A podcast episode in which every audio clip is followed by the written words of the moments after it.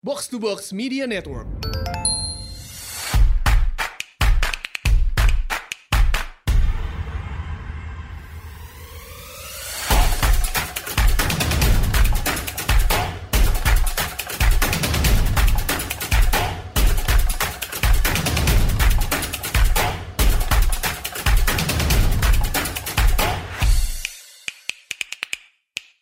Selamat datang di Asumsi Bersuara. Uh, setelah beberapa minggu kita absen, kali ini kita hadir kembali lagi dengan topik yang menurut gue menarik banget dan relatable banget juga nih dengan kita di Indonesia. Itu tentang pemilu di negara tetangga kita, Filipina.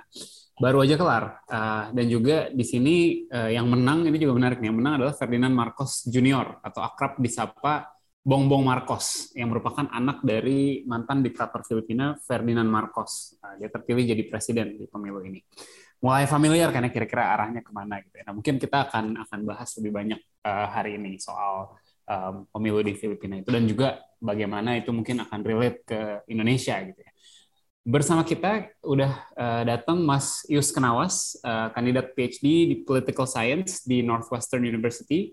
Disertasinya ini tentang uh, variasi politik kekeluargaan alias dinasti gitu ya. Um, Mas Yus ini juga banyak banget dikutip di media kalau ngomong soal politik dinasti dan ini kayak pas banget nih untuk kita uh, ngobrol bareng Mas Yus soal uh, perpolitik dinastian yang terjadi di, di Filipina ini. Mas Yus, selamat datang kembali di Asumsi Bersuara. Terima kasih, Re. Senang bisa hadir kembali di Asumsi Bersuara. Yes. Uh, Mas Yus ini sebelumnya udah pernah jadi tamu kita juga sekitar setahun atau dua tahun yang lalu ya. Waktu itu kita uh, bahas juga soal politik dinasti di Indonesia. Gitu. Kali ini kita akan coba bahas tentang yang terjadi di, di jiran kita. Gitu. Uh, first of all nih Mas, mungkin boleh diceritain dulu why this is a big deal gitu ya. Si uh, Bongbong Marcos dan ayahnya Ferdinand Marcos ini siapa sih gitu sebenarnya gitu. Ya. Mungkin sebagian dari kita udah udah ada sempat dengar gitu ya soal people power revolution lah segala macam. Tapi mungkin Mas Yus bisa lebih uh, lebih jelas kali ya menjelaskannya dari um, ya. supaya pendengar kita bisa tahu dulu nih konteksnya gitu, uh, backgroundnya gitu. Siapa sih keluarga mereka ini gitu yang yang sebelumnya ayahnya uh, di tahun 80-an uh, sempat jadi pemimpin Filipina dan jatuhnya oleh revolusi ya people power. Mungkin ya. Mas Mas Yus bisa bisa ceritakan dulu nih. Ya, jadi sebagai latar belakang uh, Ferdinand Marcos senior uh, ayah dari presiden yang terpilih saat ini uh, itu pernah memerintah uh, Filipina selama kurang lebih 21 tahun. Hmm. Uh, dan uh, selama 21 tahun masa pemerintahannya itu uh, dipenuhi dengan catatan kelam mengenai uh, pelanggaran hak asasi manusia dan uh, represi terhadap oposisi, terus kemudian uh, berbagai macam uh, tindak kejahatan lainnya termasuk hmm. korupsi yang gila-gilaan hmm. dan uh, bahkan menurut satu cerita saat terakhir mereka meninggalkan uh, istana Malacanang hmm. uh, uh, publik menemukan atau mereka yang masuk ke istana Malacanang menemukan sekitar 3.000 pasang sepatu bermerek hmm. yang dimiliki yeah, oleh uh, istri dari uh, Ferdinand Marcos senior. Nah, tahun 80-an, tahun sekitar tahun 80-an, per tahun 80-an uh, Ferdinand Marcos senior ini kemudian uh, dijatuhkan melalui uh, people power uh, atau yang sering dikenal sebagai ETSA Revolution hmm. yang akhir yang disebabkan salah satunya karena di-trigger karena uh, di dibunuhnya atau ditembaknya saingan politik utama dari uh, Ferdinand Marcos senior pada waktu itu yakni uh, Benigno Aquino yang senior yeah. atau sering disebut dipanggil sebagai Ninoy Aquino hmm. dan uh, kematian Ninoy Aquino kemudian memicu terjadinya gelombang unjuk rasa besar-besaran di Filipina dan akhirnya kemudian Presiden Marcos uh, berhasil dijatuhkan, Presiden Marcos kemudian dan sekeluarganya termasuk uh, Bongbong pada saat itu hmm. yang masih berusia sekitar 28 tahun pas, pas uh, saat itu mengungsi ke Amerika gitu, hmm. hmm. di eksal ke Amerika dan kemudian uh, naiklah uh, uh, mendia, uh, mendiang dari uh, uh, istri uh, Nino Aquino yakni Korea Aquino hmm. sebagai presiden kemudian sisanya adalah sejarah gitu sampai ya. terakhir kemarin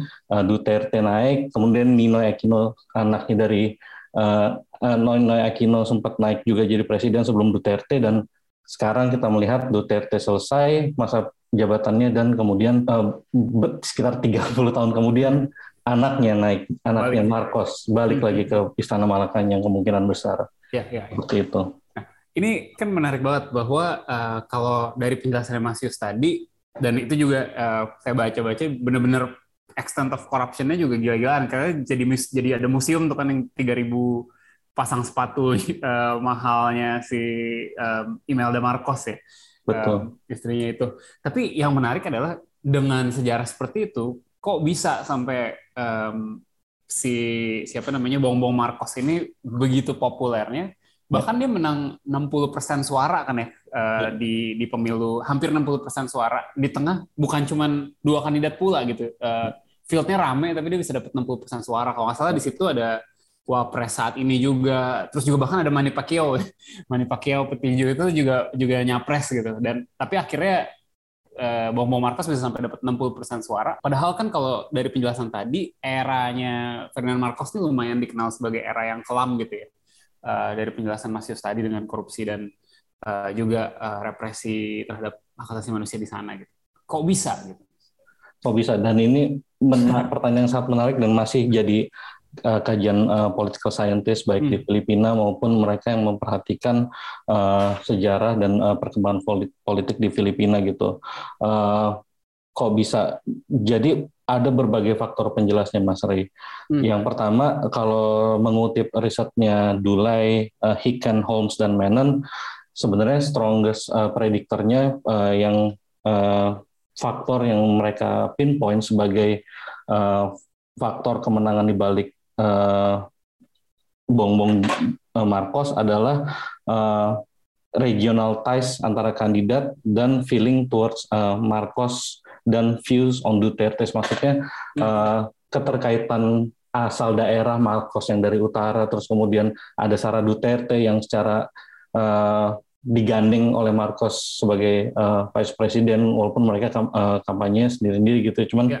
Digandeng sebagai uh, vice president yang kuat ini anaknya Presiden Duterte saat ini yang hmm. yang kuat di daerah selatan ya. terus uh, feel apa uh, ada rasa kangen mungkin ada rasa ada rasa uh, penilaian positif terhadap uh, Marcos senior hmm. uh, pemerintahannya gitu dan juga yang paling utama sebenarnya uh, dukungan publik terhadap uh, Duterte, Presiden Duterte. Jadi hmm.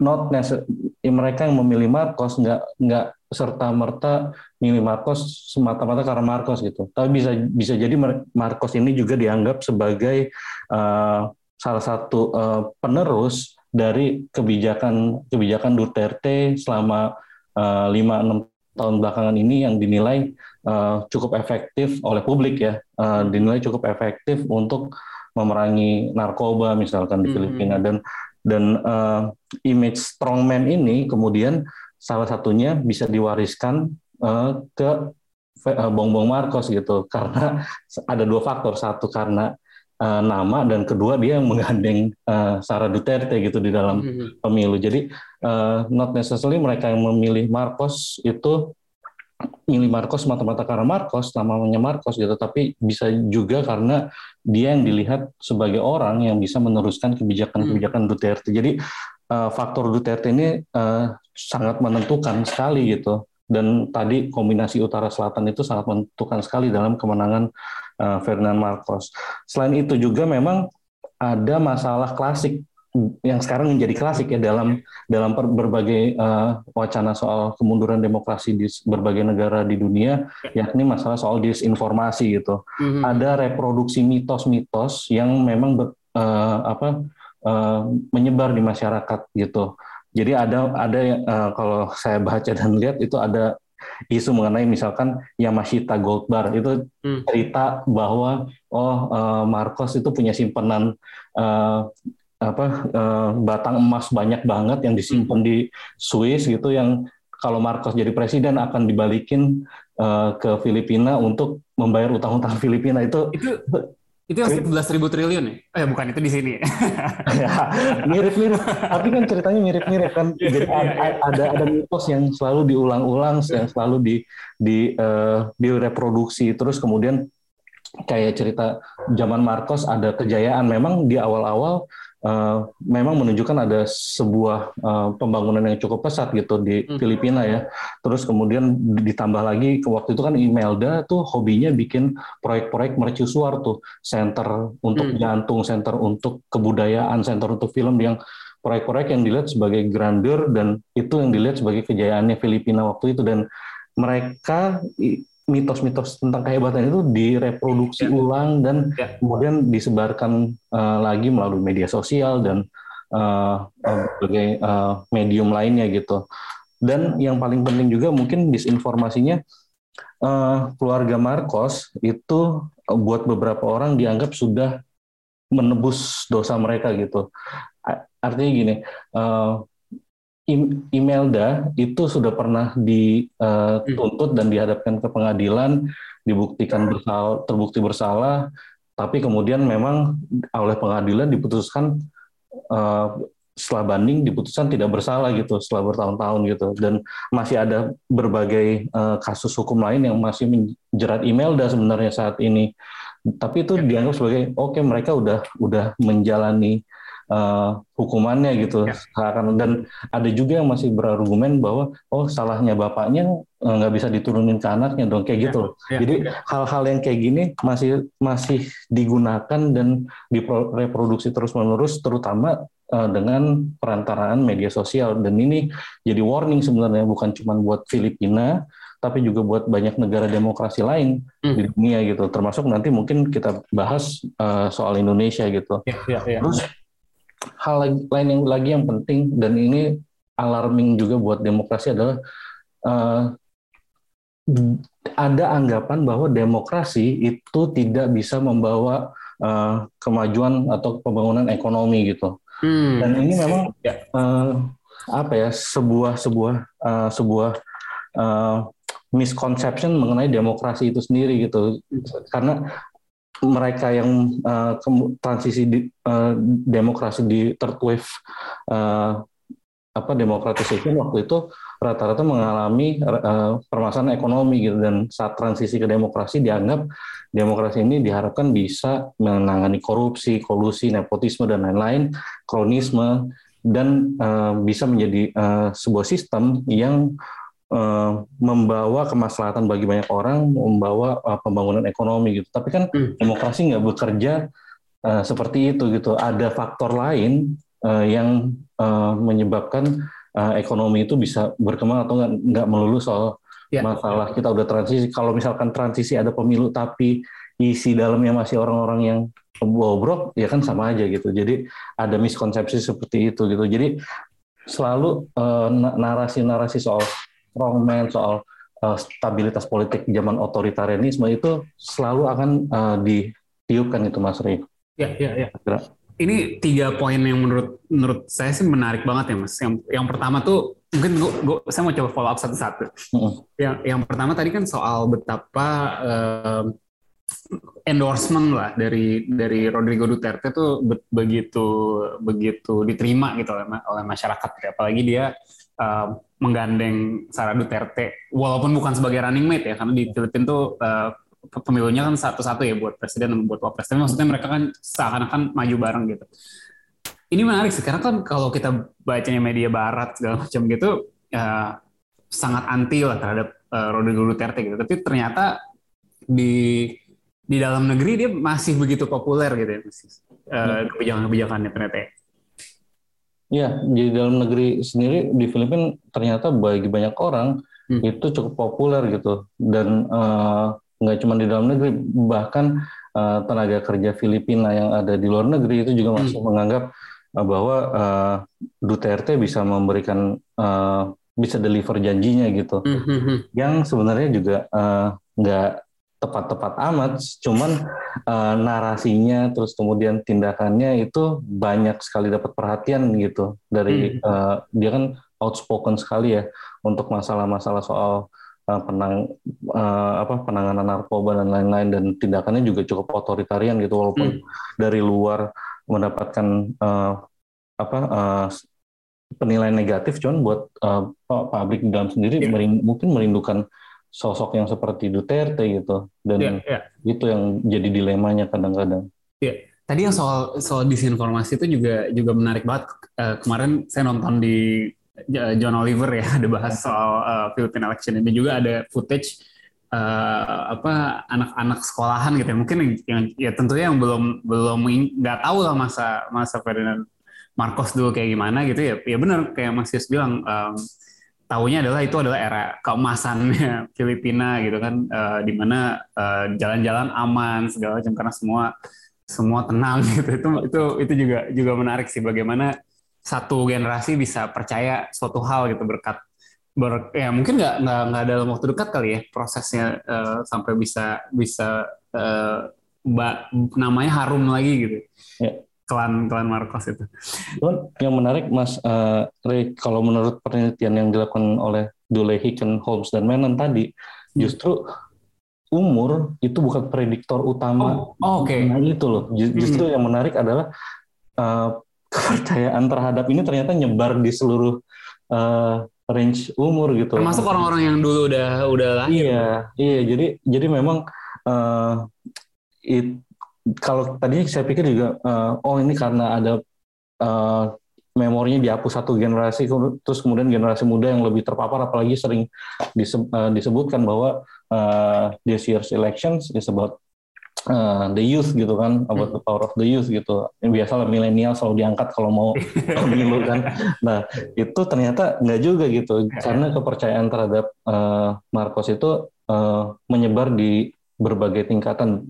Tapi lagi-lagi itu bukan prediktor utama. Yang prediktor utama itu ya keterkaitan asal daerah yang utara selatan tadi. Terus kemudian eh, eh, yang paling penting adalah views on Duterte gitu. Apa Hmm. eh, apresiasi masyarakat terhadap pemerintahnya Duterte itu yang paling penting sih kayak gitu. I see, I see. Hmm. Sama eh, tadi terakhir eh, soal pemerintahan-pemerintahan era demokrasi seterusnya yang dianggap juga kurang berhasil gitu, ya, yang yang juga kurang efektif dan sebenarnya sebenarnya kalau dibilang era Marcos banyak korupsi, era setelah Marcos juga banyak korupsi kan. Kita tahu ada eh, Presiden Estrada kalau nggak salah juga juga dijatuhkannya gara-gara gara-gara kasus korupsi juga gitu. Terus setelah setelahnya ya Filipina nggak pernah nggak pernah betul-betul eh, ada pem- pemerintahan yang betul-betul efektif dan dan dan kuat dan maju gitu kan. Jadi mungkin orang-orang juga ya ya istilahnya ya enak zaman Marcos kan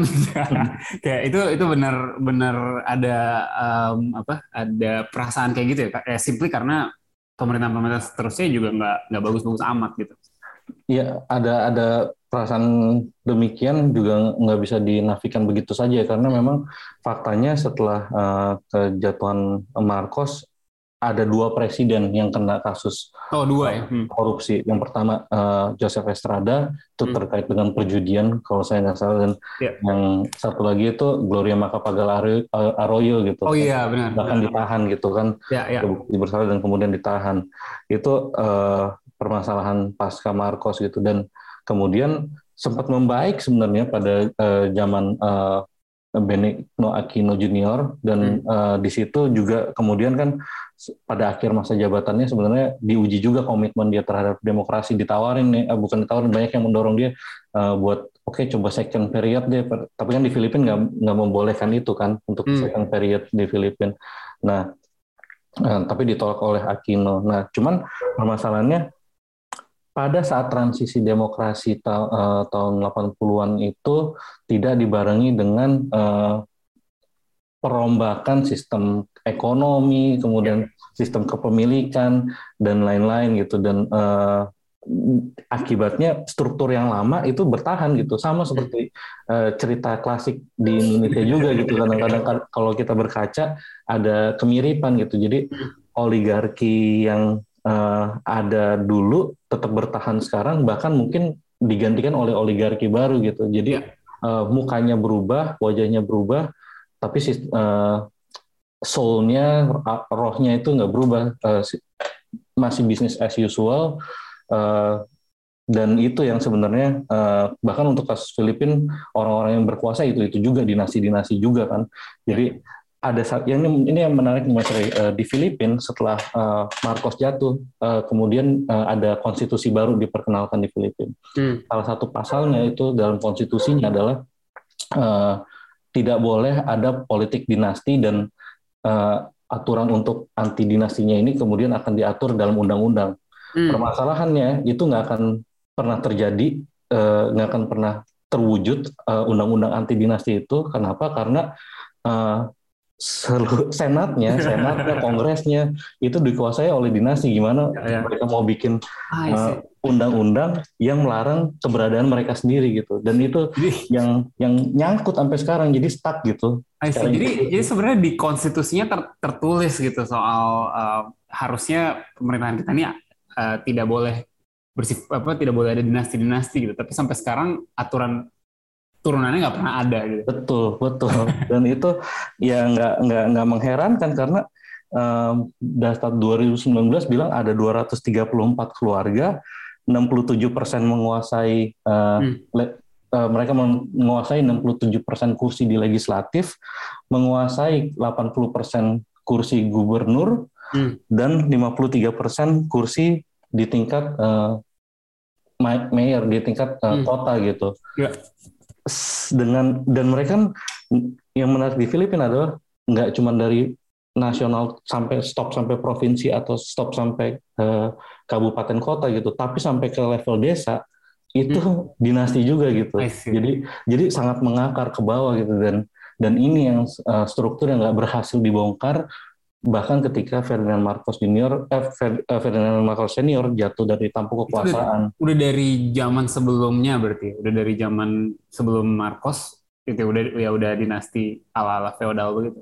Udah, udah dari zaman um, terbentuk mulai dari zaman uh, penjajahan Spanyol, kemudian di bawah koloni Amerika itu udah makin terkonsolidasi gitu. Hmm. struktur yang ada karena mulainya kan mereka dari perkebunan-perkebunan ya hacienda hacienda tuan tanah tuan tanah yang kemudian uh, punya kapital yang besar beberapa dari mereka bahkan bisa mentransform uh, bisnisnya dari yang tadinya land base jadi tech base dari jadi macam-macam gitu. Jadi mengikuti perkembangan zaman. Cuman uh, kepemilikan modal tetap orang yang sama, ke penguasaan politik tetap orang yang sama gitu. Dan nah, ada dan ya. ada ada ada ada satu analisis yang menyebutkan bahwa uh, kalau mau jadi uh, presiden di Filipina harus bisa bikin koneksi juga dengan keluarga-keluarga lain yang menguasai provinsi-provinsi lain gitu. Karena apa? Karena mereka yang akan jadi vote getter si uh, di masing-masing daerah. Di iya si presiden tersebut di masing-masing daerah gitu. Jadi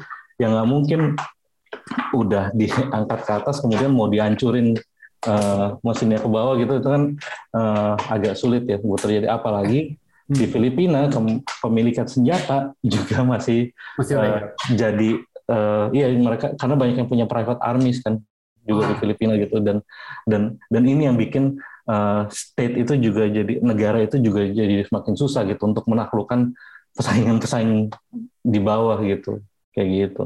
Iya, jadi kalau ngelihat ke Filipina mungkin kita agak ini dikit ya. agak dikit. agak dikit. ini ini menarik mungkin agak agak off the rails sedikit nih, tapi tapi itu menarik. Jadi yang saya tertarik Mas Yos tadi ada bilang uh, ini tuh udah berla, udah apa turun temurun mungkin dari dari era era kolonial Spanyol bahkan sebelum Amerika gitu ya.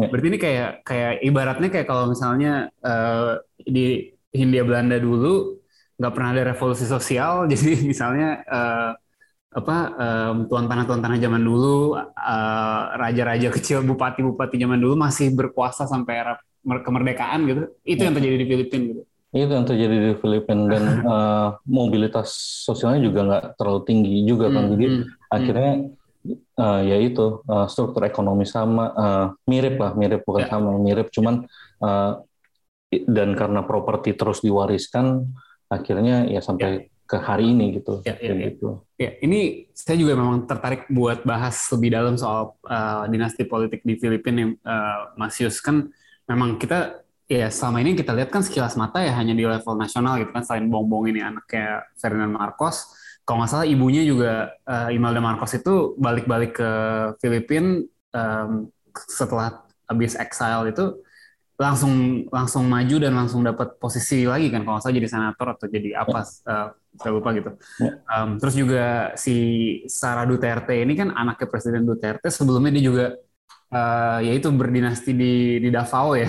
ya. Bapaknya bapaknya jadi wali kota, habis itu ganti ke anaknya, habis itu balik lagi ke bapaknya lagi gitu. Bahkan Noy Noy Aquino yang yang sebelumnya masih bilang ya dia lumayan oke okay lah gitu dia juga dinasti kan karena dia adalah hmm. anaknya Corazon Aquino gitu. Yeah. Gloria Macapagal juga. Ini uh, ya berarti memang separah itu. Ya. Mungkin pertanyaannya gini, dibanding di sini jauh lebih parah gitu politik dinasti di Filipina. Eh, dibandingkan di Indonesia tentu uh, politik dinasti di Filipina jauh lebih mengakar ya. Mungkin hmm. kata yang tepat adalah mengakar gitu mengakar, dan ya. lebih lebih struktural sifatnya. Hmm. Hmm. Karena yaitu uh, mereka dari awal sudah menguasai sumber-sumber daya ekonomi yang uh, penting khususnya tanah gitu hmm. dan dan ada juga yang menguasai uh, dari tanah kemudian kan ada yang berkembang menguasai jalur-jalur uh, transportasi ada juga yang menguasai perbankan ada juga yang kemudian uh, menguasai bisnis-bisnis FMCG misalkan hmm. itu itu semua berangkatnya cuman dari dari tanah dan kemudian uh, berkembang berkembang berkembang dan kalau dibandingkan dengan Indonesia memang Filipina uh, jauh lebih mengakar dinasinya dan hmm. uh, bahkan uh, Cory Aquino pun terlepas dari Aquinonya sendiri gitu ya terlepas dari uh, Benigno Aquinonya Cory Aquino sendiri kan uh, berangkatnya dari uh, keluarga yang uh, Cojuangco gitu dari keluarga dinasti juga gitu yeah. Imelda Marcos dinasinya itu sebenarnya bukan Marcosnya gitu hmm. tapi keluarga aslinya Imelda gitu. Ini ini baru diingetin lagi sama Bang Yosef Jakababa waktu itu uh, dari UPH. Jadi bahwa memang Imelda sendiri itu berangkat dari keluarga yang sangat berpengaruh hmm. di Leyte gitu. Keluarga hmm. uh, uh, ada ada satu keluarga di di Leyte yang uh, yang uh, benar-benar uh, jadi penguasa di provinsi tersebut kayak gitu uh, Romualdez keluarga Romualdez di Leyte hmm. dan yang gede itu sebenarnya sebelum Marcos itu keluarganya Imelda gitu hmm. makanya nggak heran kenapa uh, saat Imelda pulang dari pengasingan kira-kira tahun 91 tahun 95 Imelda udah bisa duduk lagi di posisi yang cukup penting itu karena uh, kalau nggak salah jadi anggota DPR dari Leyte gitu karena hmm karena mesinnya di Leyte itu masih ada gitu. Daerahnya dia gitu. Emang daerahnya dia gitu. Jadi yeah. kenapa dia bisa dengan cepat balik lagi dapat posisi uh, di uh, eh, DPR itu karena keluarganya dia kakak adiknya sepupunya segala macam masih jadi uh, wali kota masih jadi apa gubernur di di Leyte gitu. Terus kemudian uh, di Ilocos Norte sendiri uh, mesinnya uh, Marcos itu masih ada gitu. Ilocos Norte itu uh, strongholdnya keluarga Marcos gitu. Dan itu ya semua yang kemudian dipakai oleh Imelda, dipakai oleh Aimi, dipakai oleh Bongbong sendiri hmm. untuk kemudian uh, meniti karir mau jadi uh, anggota DPR, senator, gubernur itu dari sana gitu berangkatnya. Ya, Jadi mesinnya masih ada, infrastrukturnya masih ada, siap buat dibalikin gitu ya, untuk ya untuk uh, mendorong ambisi politik mereka gitu. Itu Ilocos, Ilocos Norte itu kalau nggak salah si Bongbong Aquino ini eh Bongbong Aquino, Bongbong Marcos ini udah jadi wakil gubernur umur 23 apa kayak masih umur 23. Umur 23 udah, jadi gubernur kan. Ya lebih hebat dia dari ya udah nggak usah. ya karena riset riset ini diingetin saya mau riset riset uh, soal dinasti di Indonesia nama-nama kekinian hmm. itu udah bisa dipastikan kira-kira 80% dinasti gitu. Ya, ya. anak-anak umur 24, 25, ya. 27 udah bisa jadi wali kota jadi apa ya kayaknya pasti anaknya siapa gitu ya. Most likely lah, nggak ya. bisa dipastikan most tapi most likely. Ya, most ya. likely. Ya. Mas, sebelum sebelum mau bahas ke Indonesia nih, satu, hmm. lagi dulu soal uh, bombong ini hmm. uh, banyak pengamat terutama internasional ya mengkhawatirkan uh, kemunduran demokrasi di di Filipina ini ya karena melihat bombong terpilih apakah dia akan memerintah kayak ayahnya gitu ya memperlakukan martial law lah uh, terus uh, ya anti anti demokrat otoritarian dan lain-lain gitu kan pada takut kalau ini bisa kembali ke masa itu ini kekhawatiran yang berlebihan nggak menurut Mas Yus gitu atau bisa jadi ya udah dia nggak akan otoriter tapi ya ya udah gitu kita nggak nggak bisa berharap uh, apa untuk menyelesaikan korupsi atau apa karena dia bagian dari itu juga um, atau atau sebenarnya kekhawatiran ini masuk akal gitu bisa aja dia uh, balik ke era-era seperti dulu. Ya.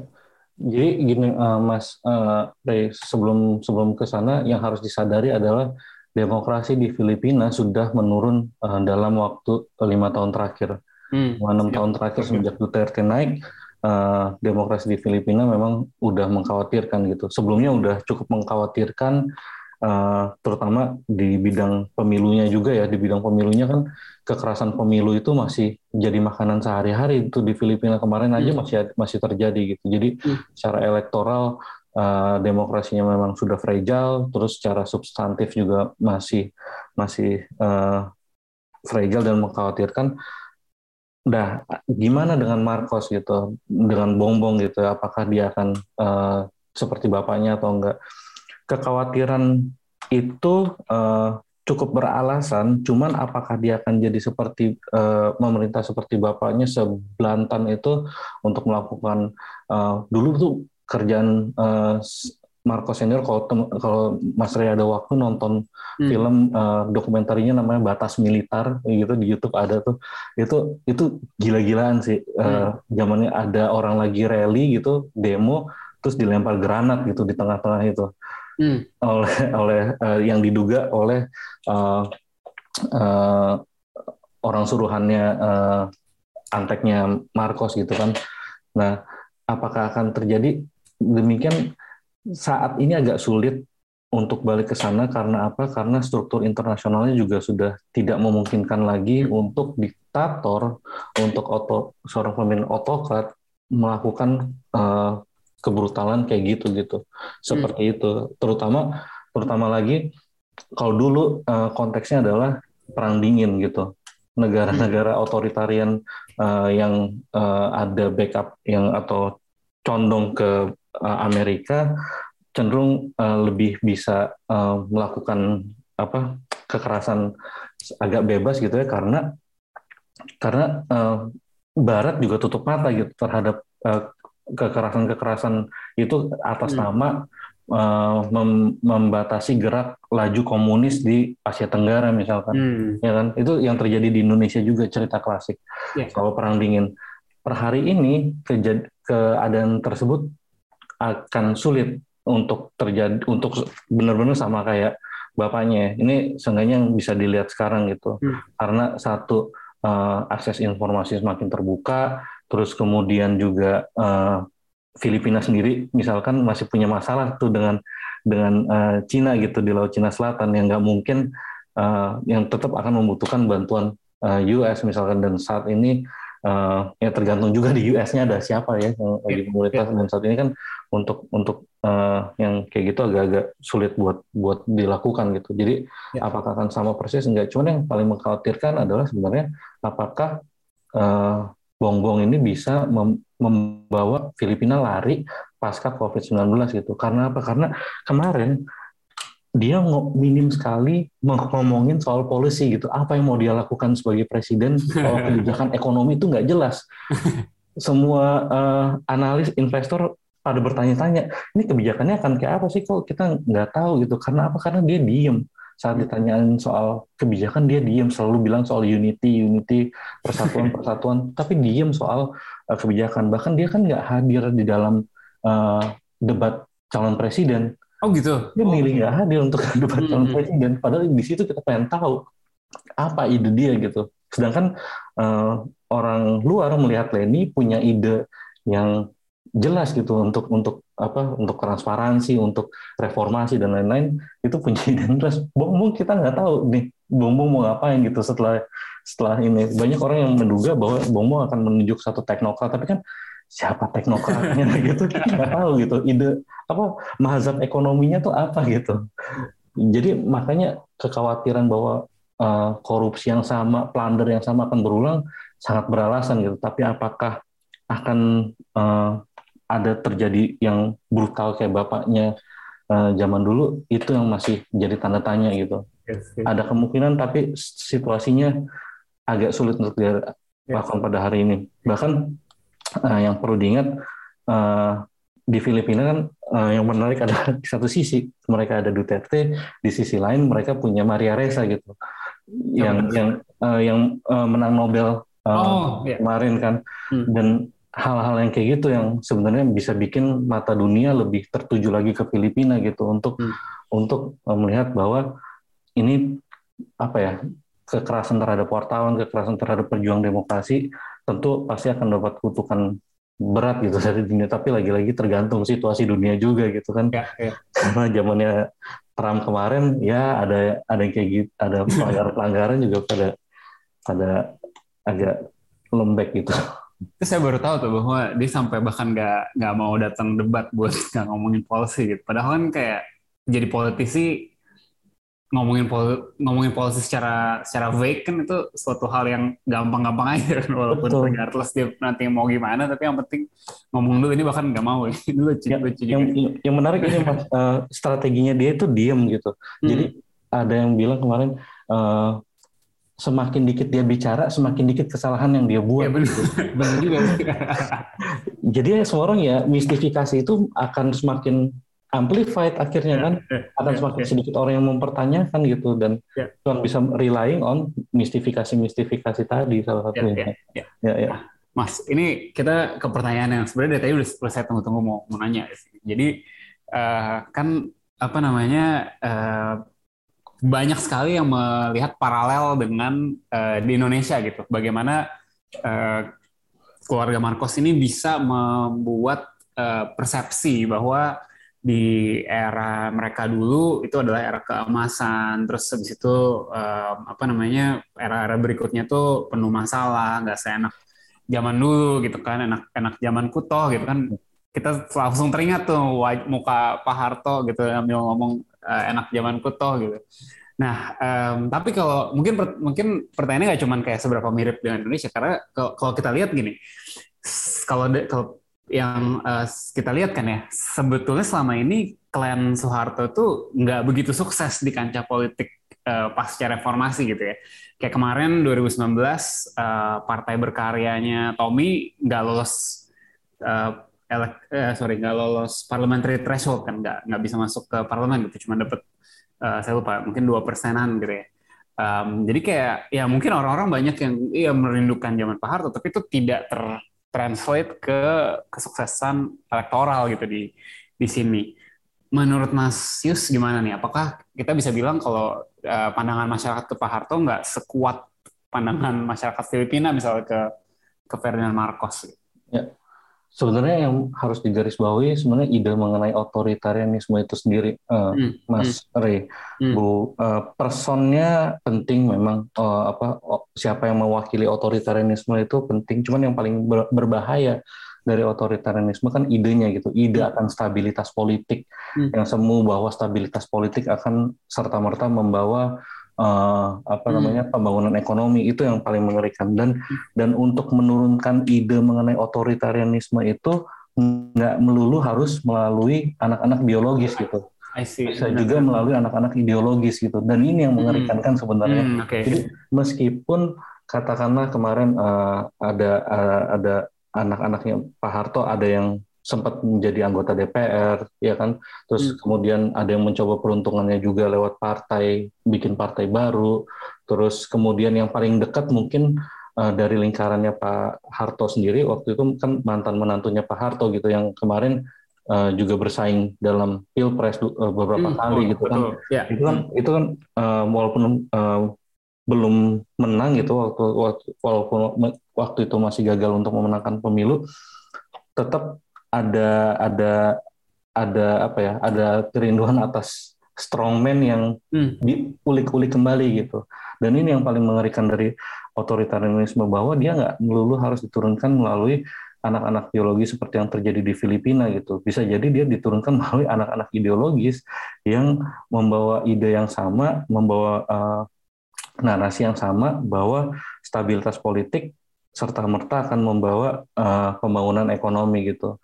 Kan yang nggak pernah dipikirkan kemudian adalah sebenarnya uh, pembangunan ekonomi itu seberapa inklusif sih, ya kan? Hmm. Seberapa uh, nggak nggak menyampingkan orang-orang yang uh, secara struktural itu uh, nggak mendapatkan akses ke kue pembangunan sih yang kayak gitu-gitu kan nggak pernah diinterogate gitu dalam hmm. perdebatan mengenai otor apa uh, otoritarianisme atau demokrasi gitu. Dan sistem yang masih paling memungkinkan dengan segala kecatat ke, dengan segala kecacatannya untuk untuk untuk uh, menjaga bahwa oke okay, kita harus membangun tapi pembangunannya ini harus inklusif loh. Nggak bisa main tebang pohon aja misalkan atau nggak bisa main babat pohon jadi kebun sawit terus uh, atau jadi uh, tambang nikel gitu misalkan uh, dengan seenak jidat itu kan demokrasi gitu. Walaupun di satu sisi ada kecewaan juga gitu karena mereka yang ditangkap korupsi karena jual konsesi lahan mereka yang ditangkap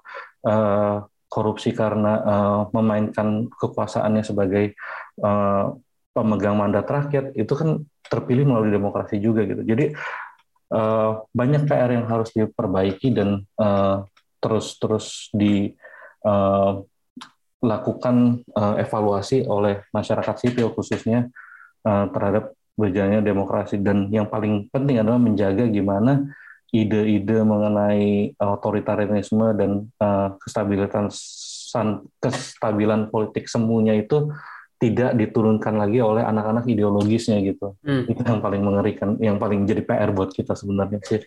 Ya, gitu. ya. Um, itu itu menarik sih. Tapi kalau Mas Yus melihatnya seberapa seberapa mengkhawatirkan sih um, apa persepsi masyarakat tentang hal-hal um, tadi gitu uh, bahwa di di era Pak Harto tuh begini begini begini. Jadi kalau ada ya tadi quote unquote anak-anak ideologisnya yang yang akan maju dengan platform itu gitu akan mengembalikan uh, masa-masa seperti waktu itu lagi ketika semua stabil, ketika semua aman gitu, apa jalan malam-malam nggak akan kecopetan atau apa gitu. Ya. Um, seberapa seberapa dekat sih kita dengan dengan itu kejadian gitu? Secara objektif kalau bicara mengenai da, berbasis data yang ada sekarang, dukungan terhadap demokrasi masih cukup tinggi, masih di angka di atas angka 70 persenan, sekitar hmm. 70 persenan ke atas gitu, masih cukup tinggi gitu. Cuman permasalahannya kayak gini uh, mood itu bisa dibangun uh, dengan cepat gitu. Mood hmm. itu bisa, sentimen itu bisa dibangun dengan cepat dan ada kekhawatiran juga bahwa uh, jangan-jangan pertanyaan di survei yang ditanyakan sekarang tuh sebenarnya menghide uh, apa namanya menghide uh, preference sesungguhnya gitu. Saat ini sih alhamdulillah masih ada yang bergerak ya saat saat misalkan uh, pilkada mau dihilangkan itu ya. masih ada yang bergerak terus kemudian saat uh, ada wacana tiga periode mau ganti konstitusi itu masih ada yang bergerak itu harus kita syukuri gitu dan hmm. uh, cukup melegakan karena itu berhasil tekanan publik viral base policy itu masih masih bisa jadi senjata baru gitu buat buat uh, demokrasi Indonesia sekarang itu untuk mempertahankan demokrasi sekarang cuman kalau dilihat nanti akan gimana gitu, terutama dengan makin meruncingnya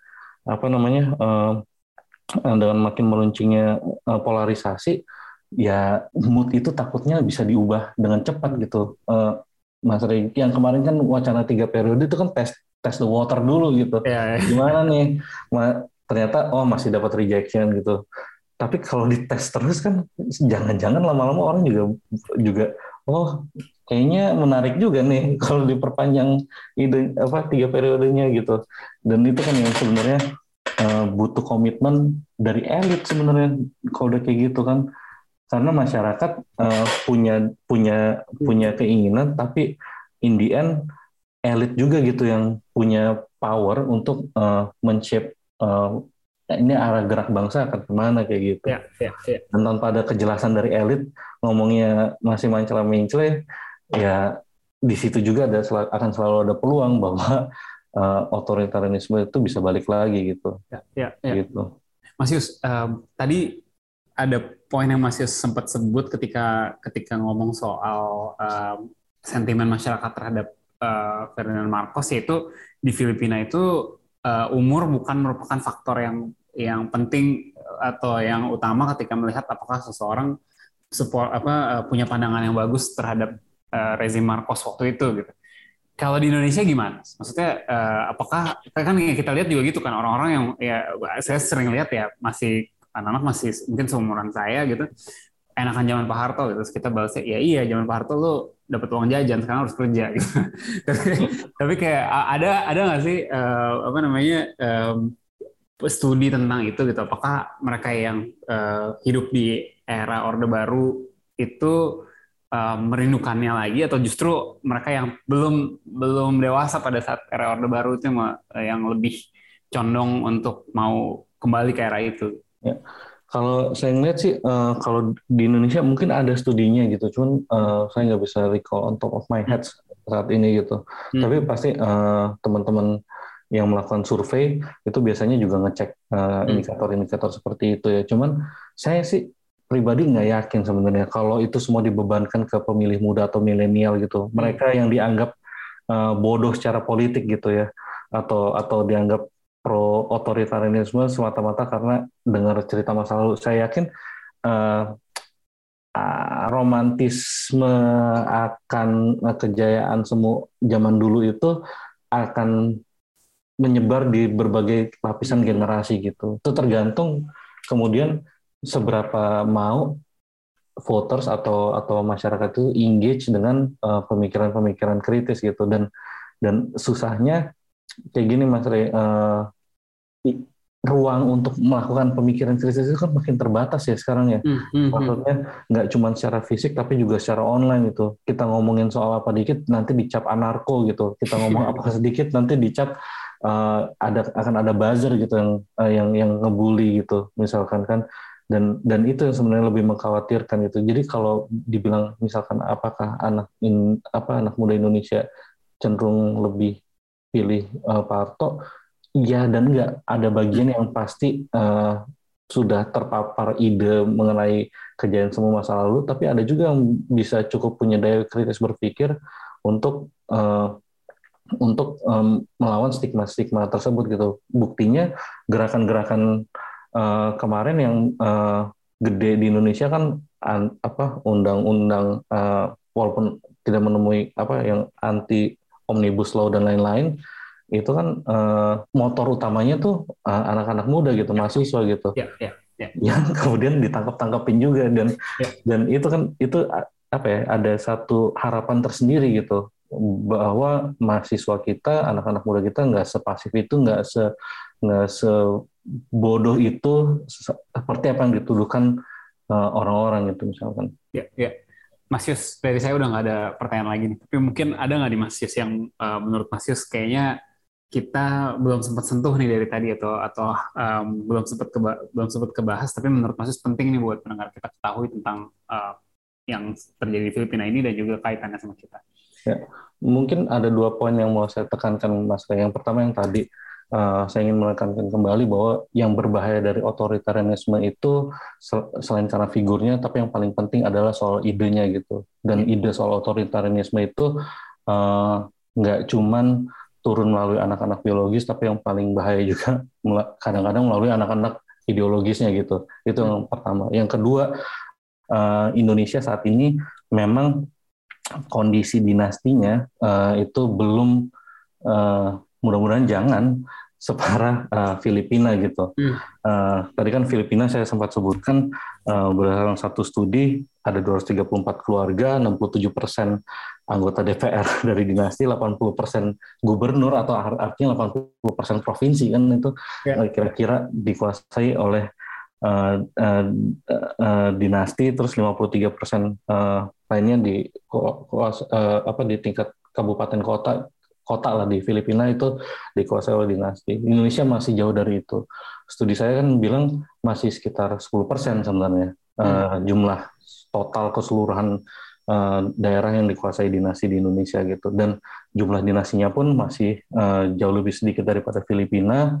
Uh, dan uh, yang paling penting lagi kondisi dinasti politik di Indonesia itu sekarang uh, masih nggak stabil, nggak sestabil Filipina gitu. Hmm. Jadi ada studi, satu studi yang bilang memang uh, dinasti di Indonesia itu sifatnya ephemeral, sementara gitu. Dan hmm. mudah-mudahan kayak gitu gitu. Mudah-mudahan terus-terusan kayak gitu dan tapi Indonesian politik apa politik politisi dinasti di Indonesia cepat belajar gitu cepat belajar dan uh, mungkin belajar juga kemudian nanti dari tangganya gitu gimana mereka akhirnya bisa uh, menguasai uh, politik dan mengakar di masyarakat.